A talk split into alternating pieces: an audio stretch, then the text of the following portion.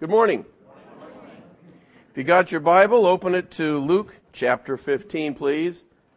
And we will continue in our character studies in the Bible. We made it through the Old Testament and now we're working our way through the New. And uh, we're going to read about the prodigal son this morning. Before we read it, how many know what the word prodigal means? You don't have to tell me. Just raise your hand if you know. Wow, I'm amazed. Okay, well, we'll define it for you in a minute. Luke chapter 15, verse 11. Then he said, this is Jesus speaking, a certain man had two sons. And the younger of them said to his father, Father, give me the portion of goods that falls to me. So he divided to them his livelihood. And not many days after, the younger son gathered all together journeyed to a far country and there wasted his possessions with prodigal living. There's the word. But when he had spent all, there arose a severe famine in that land and he began to be in want. Then he went and joined himself to a citizen of that country and he sent him into his fields to feed swine. And he would gladly have filled his stomach with the pods that the swine ate and no one gave him anything.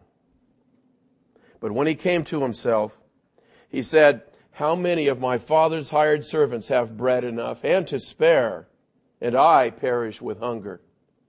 I will arise and go to my father, and will say to him, Father, I have sinned against heaven and before you, and I am no longer worthy to be called your son. Make me like one of your hired servants. And he arose and came to his father. But when he was still a great way off, his father saw him and had compassion and ran and fell on his neck and kissed him. And the son said to him, Father, I have sinned against heaven and in your sight and am no longer worthy to be called your son.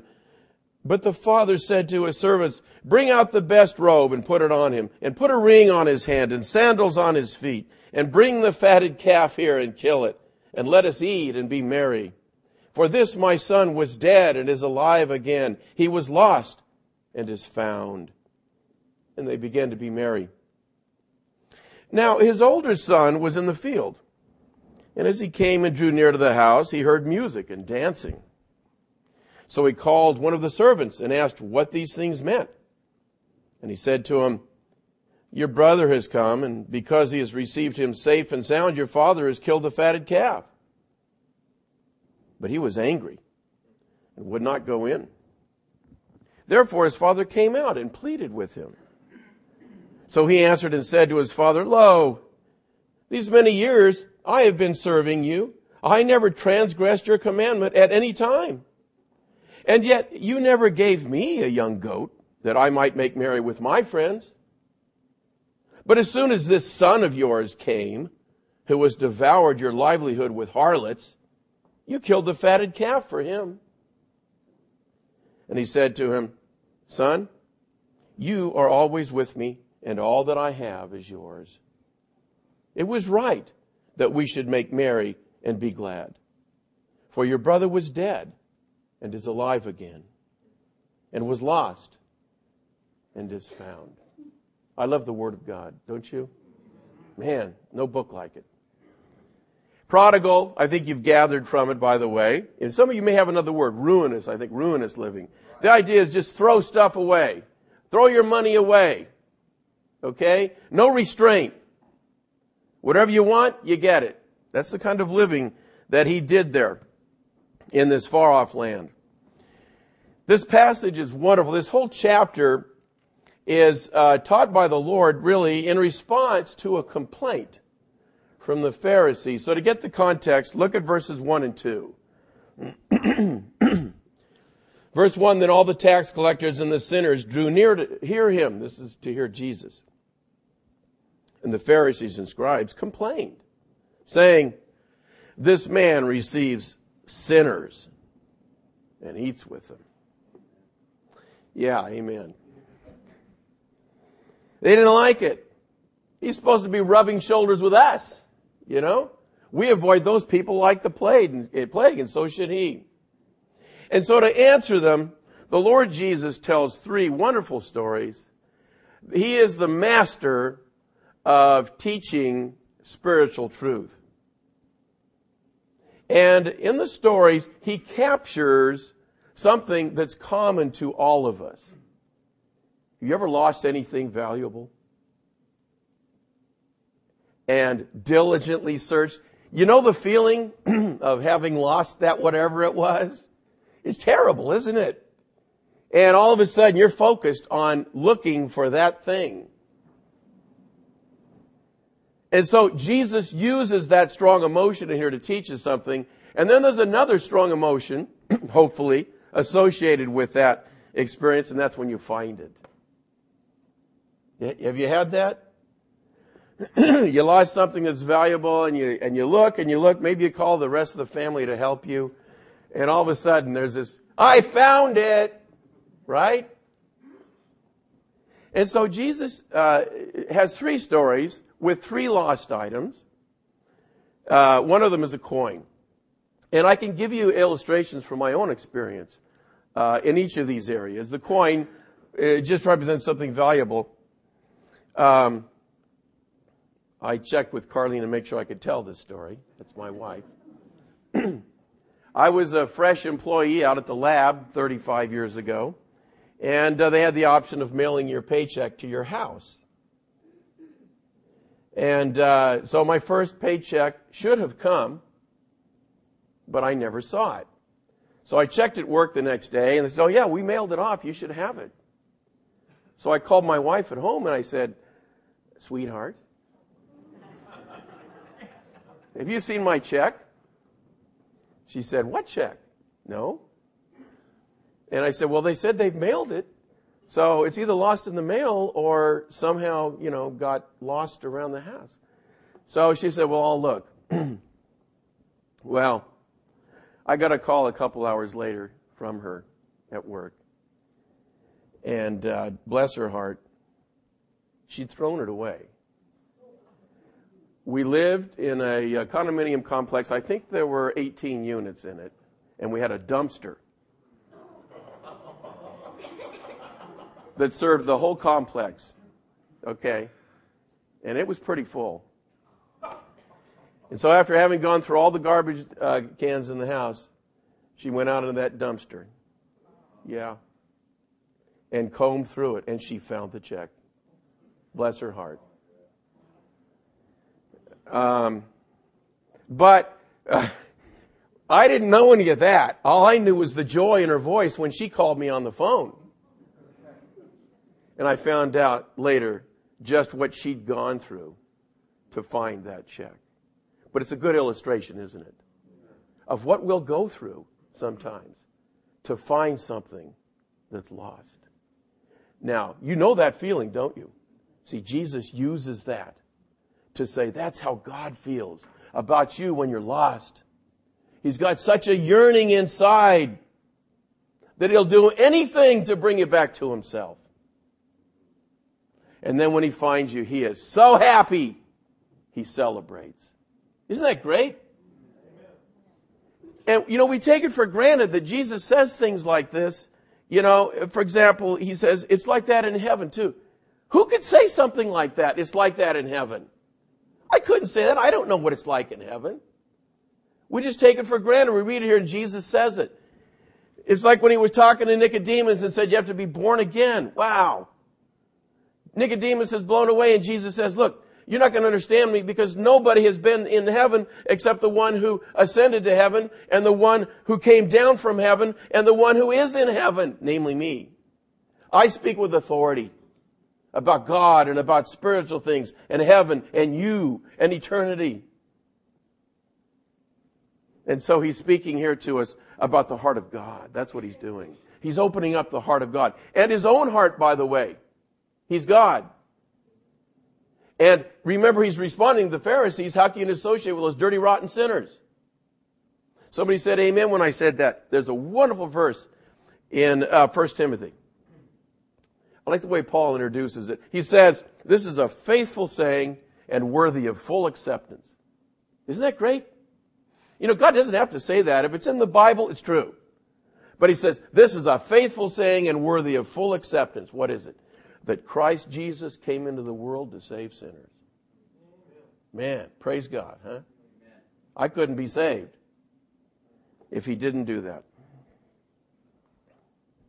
Well, I have another, the other uh, uh, story before this one with the prodigal son is about a sheep, you know, the lost sheep and the 99 that were left behind. The closest I'd come to that was a hamster.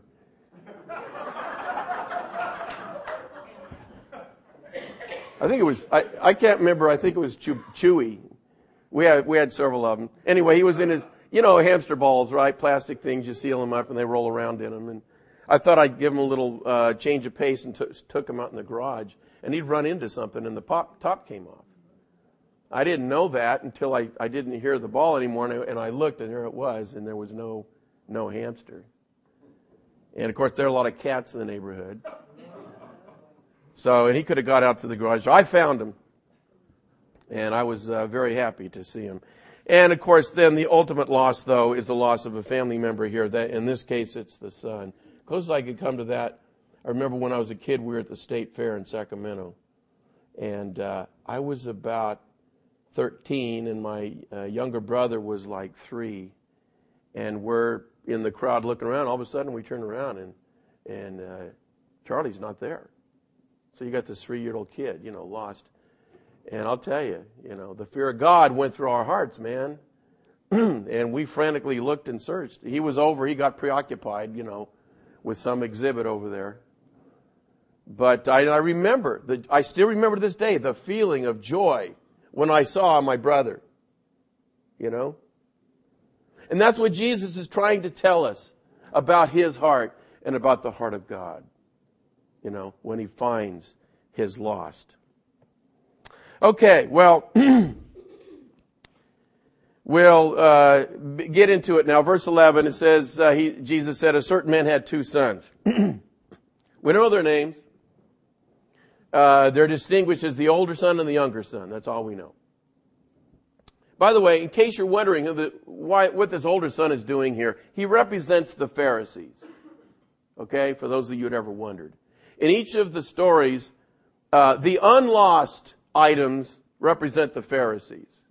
We know that from many things. For example, in verse 7, when he talked about the uh, 99 sheep that he left behind, he said, there's more joy in heaven over one sinner who repents than over 99 just persons who need no repentance. He's talking about the Pharisees. Okay? We'll talk about repentance and that stuff in a minute. Uh, similarly, there are nine coins that are not lost in the coin thing. And here, you get several clues that uh, the older son represents the Pharisees in the in the prodigal story. Number one, because he's he sounds just like the Pharisees. He's he's critical, you know, of the younger son, of the repentant son. And also this line that he says, you know, he says, uh, "I never transgressed your commandment at any time." Well, that's the Pharisees, you see, self-righteous. Now, Jesus is not saying here that the Pharisees didn't need repentance or that they kept his commandment all the time. They, they needed repentance badly. And they never kept his commandments. We know that. But it's like when he said, um, he's a doctor and he came to heal the sick. Those that are well don't need a doctor. He's not saying that there are some who are sick and some who are not. What he's saying is there are some who acknowledge that they're sick. But there are some, in fact, most people, who are not willing to admit that they're sick. That is, that they're sinners and in need of a Savior. That's what Jesus is saying. Okay, so does that clear that up? We'll see that in a minute when we get there. Okay, so we have an older son and a younger son in verse 12. The younger son is the one that asks for his part of the inheritance. Younger sons were the same then as they are today. Impetuous, huh? They know it all. It's funny. The younger the son is, the, the wiser he thinks, thinks he is. Isn't that true? Yeah, I see heads nodding all over the place. Mark Twain put it great. this is Mark Twain's quote. When I was a boy of 14, my father was so ignorant, I could hardly stand to have the old man around. But when I got to be 21, I was astonished at how much the old man had learned in seven years. Isn't that true? Yeah? Uh huh. okay, well, so the younger son asked for his inheritance in advance. And by the way, you, most of you are familiar with this passage. You know, the impression you get of this younger son, he really doesn't seem to care about the father at all, does he? You know, it's the inheritance. It's what he can get out of him. And Jesus is deliberately portraying it that way. We're going to see why in a minute. Verse 13, Jesus says, and, and uh, not many days after. That's very interesting. That's a clue. In other words, it was not like, I want my inheritance. Okay, now I got my inheritance. Now I wonder what I'll do with it. No. Jesus is saying he'd planned all along what he was going to do. And so as soon as he gets the inheritance, all right, he gets it all together, Jesus says, and takes it all, interestingly, far, far away to a far country. Why do you think he did that? To get away from dad. That's right. Yep. Do whatever he wants. So he's had, you know, I can see it. He's a typical young guy, you know. Man, I could have a blast with all that money. You know, think of all the cool stuff I could do. Stuff I've never tried before. Stuff I've never experienced. You know? What fun. And so he goes way far away so he can do all that stuff. He's short sighted, isn't he? You know, more lives have been ruined by people who don't see any further than the end of their nose. He, he, uh, had planned far enough to go to the far country and spend it all on whatever he's going to do, and he didn't think any further than that. Well, what happens when the money runs out? Well, I'm not going to worry about. It. I'll worry about that when it happens. You ever heard that before? You know, I'll cross that bridge when I what? Get to it. Yeah. Uh oh. Trouble ahead. it's interesting to me that in his commentary, you know, he must have done a lot of stuff. If he had half the inheritance and spent it all. Jesus leaves that, whatever he did, he doesn't tell us. It's not important. It's not interesting. Jesus just summarized it this way. He wasted his possessions with prodigal or riotous or unrestrained living. That's it. That's all Jesus says about that part. why does Jesus choose this kind of an action by the Son? Well, I'll tell you why. The Son's behavior here is very significant because it illustrates the way people are. People typically look upon God as useful for what they can get out of him. Most people are like that. I was like that for 25 years. You know? I didn't want anything to do with God personally. You know, if he's going to give me good stuff, yeah, great. That's fine. But, uh, you know, I want to go to a far country. Get as far away from him as possible. Can you relate to that? Man, 25 years I lived like that. And the world is full of people, whether they're aborigines or guys on Wall Street, you know? Every single day, God is giving them health, breath, talents, skills, brains, you know? Maybe good looks. Who knows?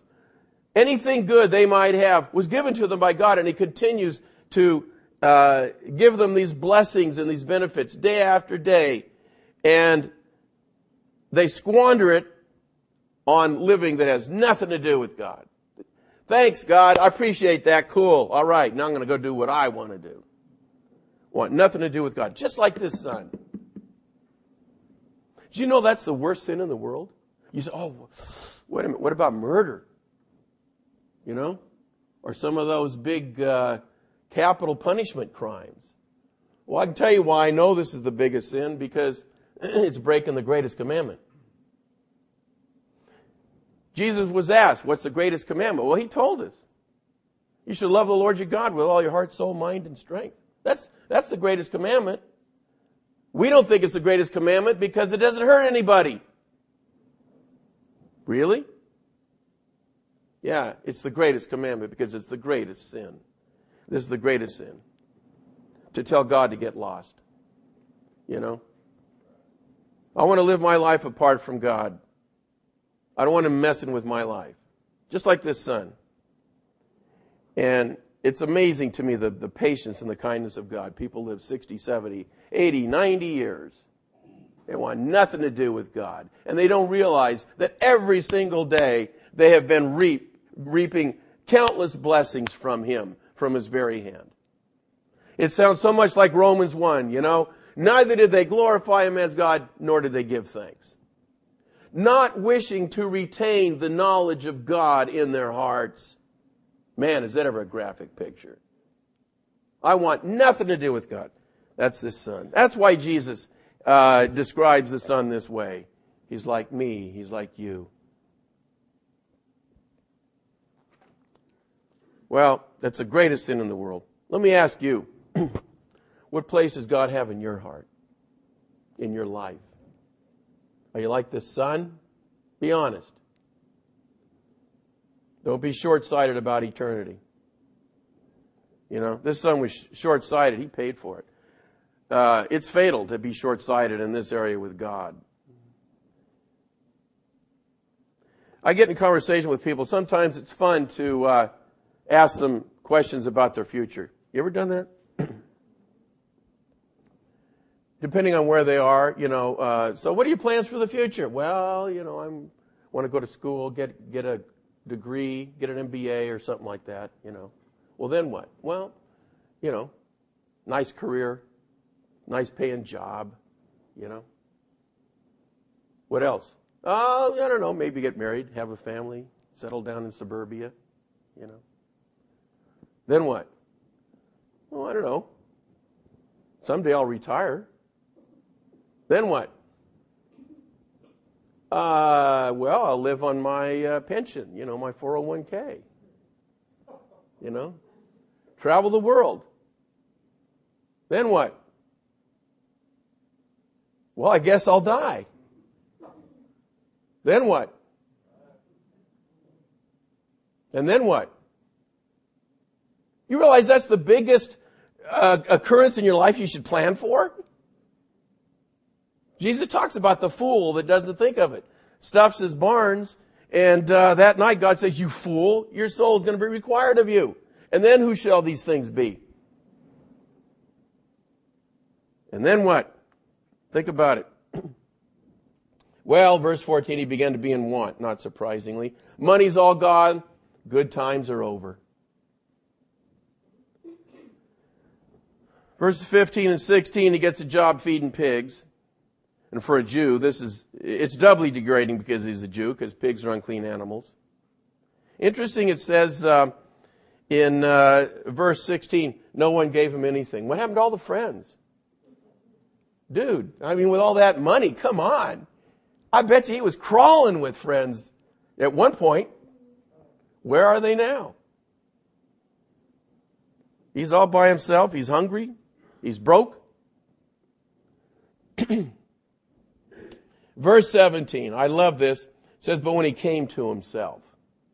Now, we're so used to that phrase, we don't realize that's an expression in Greek. This is an old expression. To come to yourself. You think about it grammatically, it doesn't make any sense to come to yourself. I'm already here, you know. It means to come to your senses. In, in the Greek, it was often used like when you wake up out of a trance.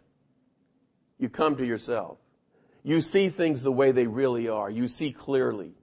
That's what, that's what it's communicating, you see.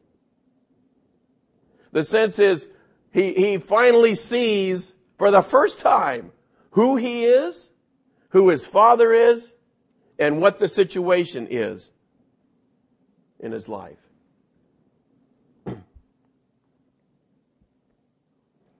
Has this ever happened to you? You ever seen yourself for who you really are, I'll tell you, it, it's, uh, it's not a pleasant thing.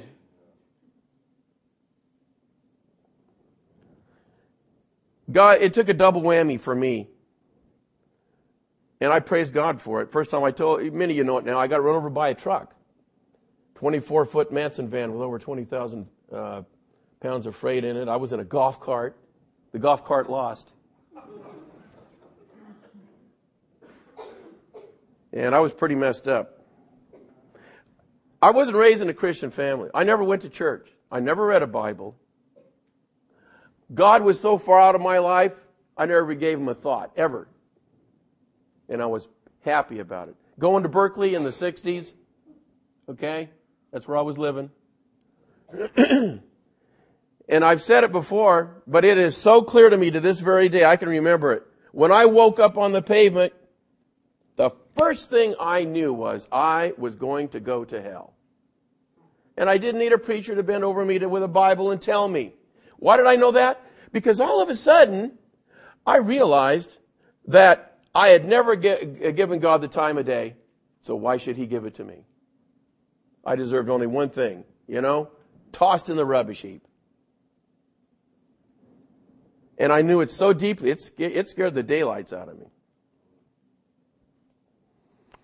But, uh, so I guess you could say at that point, I came to my senses. For the first, man, I'd never seen that before.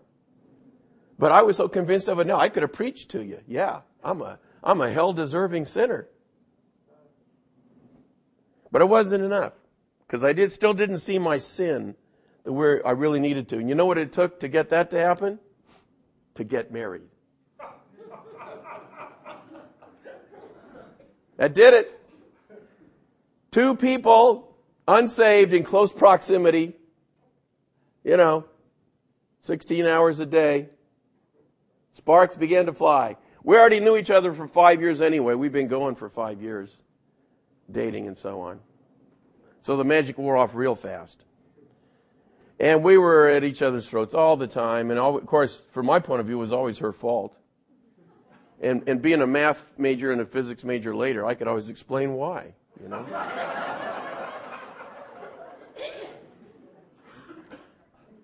but then I had a close friend I'd grown up with ever since second grade, Glenn Evans. He was in the war in Vietnam. One day during a rocket attack in a bunker, he saw a Billy Graham film where they were throwing chairs against the wall and beer cans and everything else and swearing. And he got saved. He was like me, never went to church. He came back and he was a different guy. And I saw it. And my dad had already been through three divorces, and I saw myself going the same route. And I said, man, I don't want to go through that, you know. So I talked to Glenn, and he shared the gospel with me. But it just, it didn't register, you know. I could see, but not clear enough. Until one day, God, it's like God took a mirror and he put it right there. And all of a sudden, all that self-justification just dropped away. And I saw what a dirty, rotten sinner I was with my wife. Now, I wasn't beating her, you know, or, or being abusive or anything. I was just being an ordinary, self-centered, selfish husband. But I saw it. And I'll tell you, it, it was nothing, it was worse than the accident. Praise God for His mercy. Because uh, all of a sudden I needed a Savior real bad. And praise God there was one. And there is one, and that's Jesus. He came to the world to save sinners. And that's when I uh, realized that's who I was. And I got saved around uh, Easter 1972. You ever come to your senses? You ever seen yourself the way you really are? You know what I'm talking about if you have. Because it's something only God can do. And when He does it, man, you know it. So nobody has to tell you, you know, you need to be saved. It's like, man, where is the cross? Lead me there. This blindness is, is talked about all over the New Testament, you know. It talks about the God of this world blinding the eyes of those who don't believe. It's like we go around in a fog, you know, or a trance. And it takes coming to your senses. You know, like the scales on Paul's eyes being peeled away. That's what needs to happen. Jesus said in Revelation, you say, I'm rich, I have become wealthy and have need of nothing and do not know that you are wretched, miserable, poor, blind, and naked. Jesus said you need some eye salve so you can see clearly. Well, that's what happened to the son here. He saw himself for the first time. And as it's supposed to do, in this case, true sight led to sorrow, which led to repentance. Verses 18 and 19. I love this little rehearsed speech here. These aren't just words, it's from the heart. This guy's speaking from the heart, man. He is really sorry for his sin. Listen, I will arise and go to my father and I will say to him, Father, I have sinned against heaven and before you. No qualification, no excuses. You see that? And I am no longer worthy to be called your son. Wow. Make me like one of your hired servants. That's good. No excuses. You know, he could have said, yeah, I went to this far country and man, I fell in with the wrong crowd, you know, and they misled me. You know, bad influences. Not my fault. No, I have sinned. No deals. You know, hey Pop, could you loan me some money? I'm a little short right now. No, uh, no glossing over. You know, well, I'm basically a good guy. You know, it was just a little slip. After all, uh, he knows that our frame is but dust. He says, I am not worthy to be called your son. Man. No demands. You say, well, what about the servant? That's not a demand. That's a demotion. He says, I, I'm not even worthy to be called your son anymore. Just make me a servant. Pretend you don't even know me. Wow.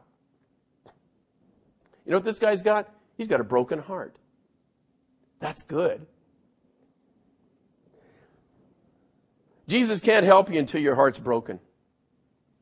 Now, in the right sense, I mean broken over your sin. It's cool, you know, God can't resist a broken heart. It's, it, you know this verse in uh, Isaiah, it's amazing when you think about it. Thus says the, the high and lofty one, God speaking. The high and lofty one, okay? Beyond our reach. What does he say? Who inhabits eternity, whose name is holy. I dwell in the high and holy place. Amen. It's where he belongs. But the verse doesn't end there. It goes on to say, and with him who has a contrite and humble spirit. That's our God. Praise God, he's like that, huh? Man. The words dwell. I'm at home. You know, he's everywhere. He's omnipresent. Doesn't mean he's not everywhere at once, but it means he dwells. He's at home in that high and lofty place where he belongs, and he's at home in a broken heart. A heart broken for sin. Jesus uh, uh, appeals to three strong emotions in this. You say, well, you shouldn't be preaching emotions. That's not good. That's, you know, that's charismatic stuff, man. That's, that's feely goody stuff. Well, Jesus is doing it. He talked about, he, he, he uh, appealed to the emotions we have when we lose something and then when we find it. And here he's appealing to deep sorrow. Now, you gotta be careful. There are two kinds of sorrow in the Bible. They're talked about in 2 Corinthians. There's one, he, he says, godly sorrow. That's this kind. He says, it leads to repentance, which leads to salvation. By the way, you know what I just said? I just told you how to get into heaven. Were you listening? That's not a small thing, folks. Godly sorrow leads to repentance, which leads to salvation, eternal life. No, it's not being a good person. But then he says there's a second sorrow. It's worldly sorrow. Now we all know that sorrow. Everybody's been worldly sorrow. And he says it leads to death. That's the, um, you know, the, the, the son, he could have been really sorry. He could have shed tears because his money ran out. Right? That's not godly sorrow. That's worldly sorrow. Look what happened to me, you know. Poor me. No, that's not the sorrow he's talking about. Have you, listen, think about it honestly. Have you ever really been sorry, experienced sorrow for what you have done personally? That's godly sorrow. That's what God's talking about.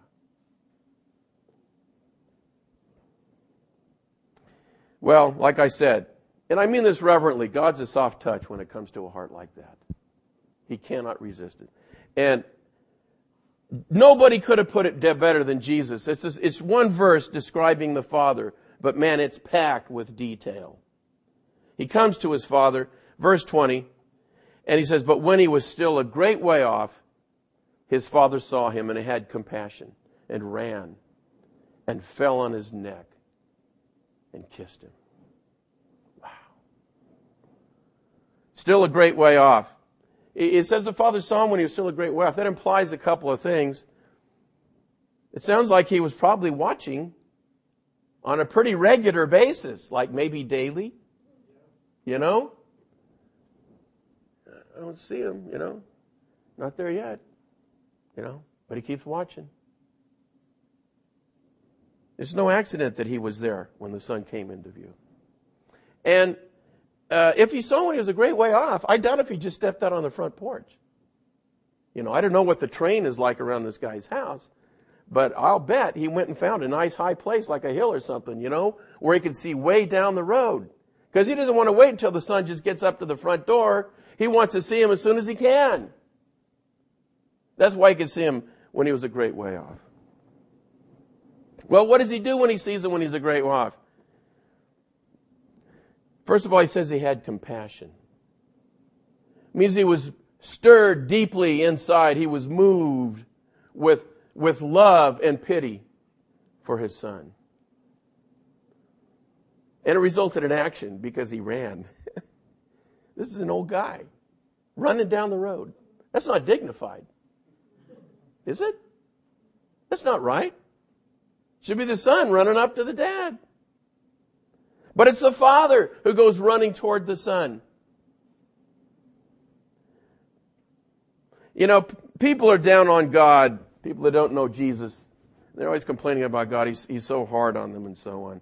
Man, you're going to be in for a big surprise. It's people that are hard hearted, not God. Man, God has got such a tender heart.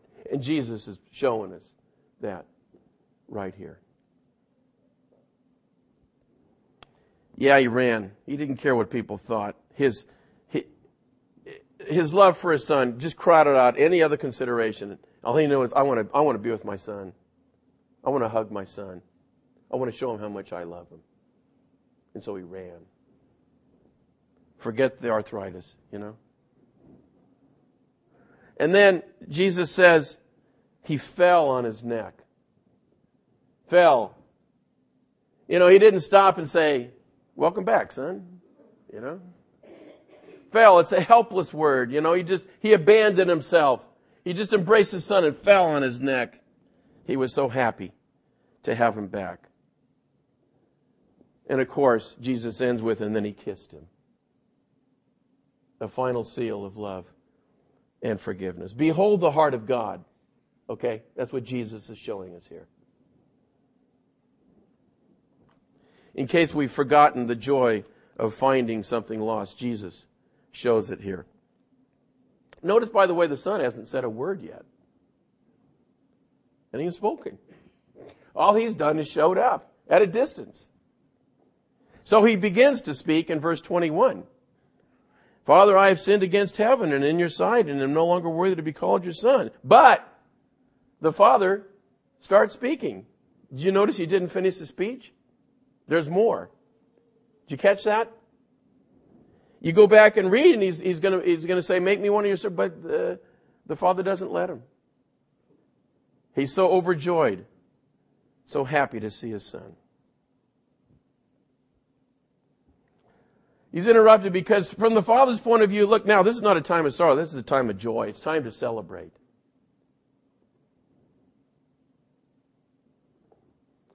Back in verse 10, it said, Likewise I say to you, there is joy in the presence of the angels of God over one sinner who repents. Jesus says this is the way God's, God is. So the Father celebrates. Do you know God celebrates every time a sinner repents and comes to Him? Isn't that cool? It says there's uh, rejoicing in the presence of the angels. It sounds like it's God that's doing the, the rejoicing. It's in the presence of the angels. It doesn't say the angels are celebrating. It says it's celebrating or joy in the presence of the angels. How does he do it? Well, here the father brings out a, a ring and puts it on his hand and, and gives him the best robe. God is so happy when you come to Jesus, when you just come and say, Father, I have sinned. Forgive me. The ring is symbolic of, you know what he does? He makes you a son. He adopts you as his child.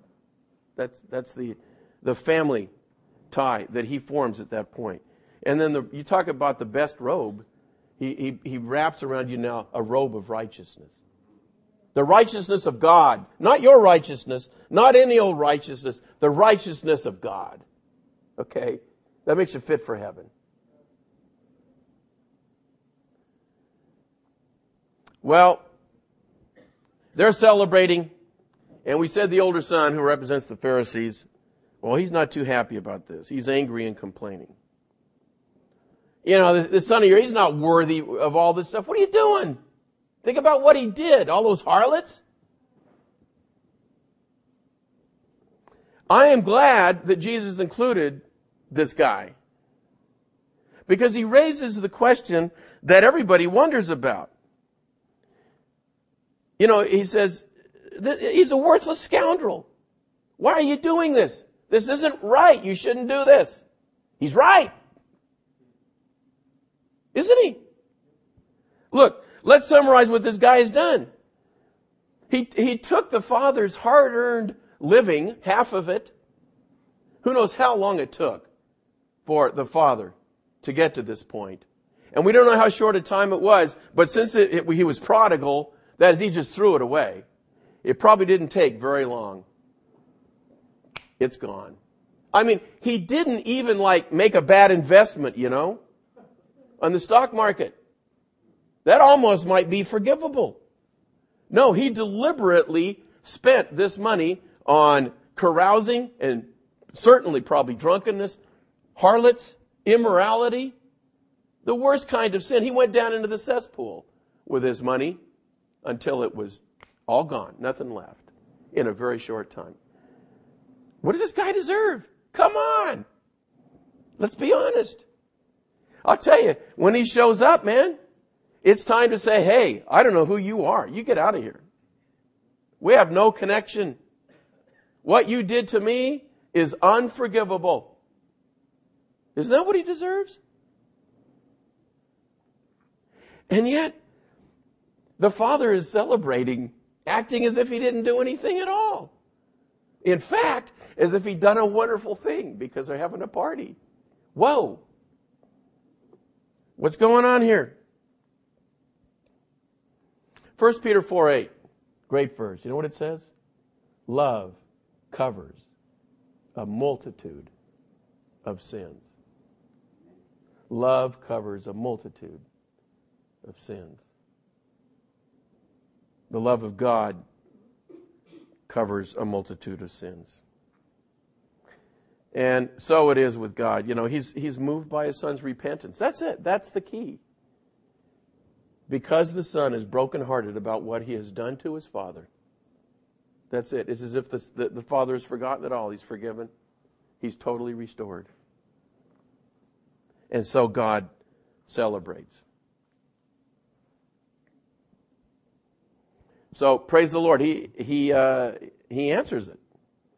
Here's the answer of the Father, verse 32. It was right that we should make merry and be glad, for your brother was dead and is alive again, and was lost and is found. Now you read that, and you go, wait a minute. There's nothing new here. He's already said that. Look back here at uh, verse 24. He's already said, for this my son was dead and is alive again. He was lost and is found. So he really hasn't explained himself. What he's saying is, the reason for all of this is in my heart because of who I am and the way I am. It's in, hidden in my heart of love. That's the reason for it.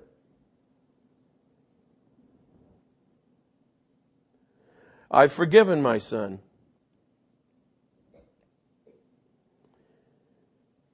And so they have a party. Where are you? Where are you? In your relationship with God? Are you still in the far country? Far from God? Happy to take from Him daily His blessings and His benefits, but wanting nothing to do with Him personally? Someday that will end. And you're going to find yourself in want, like the son here, wanting a Savior. But it'll be too late.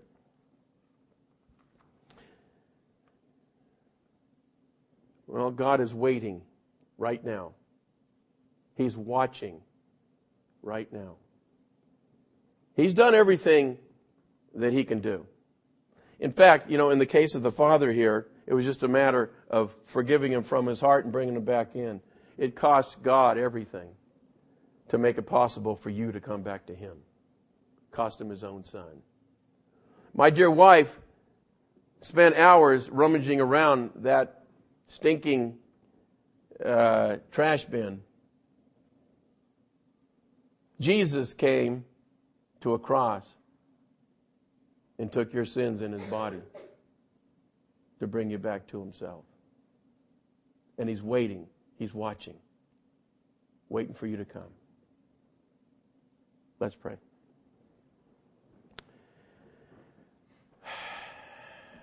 Father, we thank you so much for your word. And Lord Jesus, we pray for anyone here who's still in that far country, far from God, spending, throwing away the blessings and benefits that you lavish on them daily with no thought for you. Lord, we pray that this might be the day that they come to their senses, that they come to themselves, that they, for the first time, see things clearly. What they have done to you, and yet what you're willing to do for them. If they just come with a broken heart and say, I have sinned.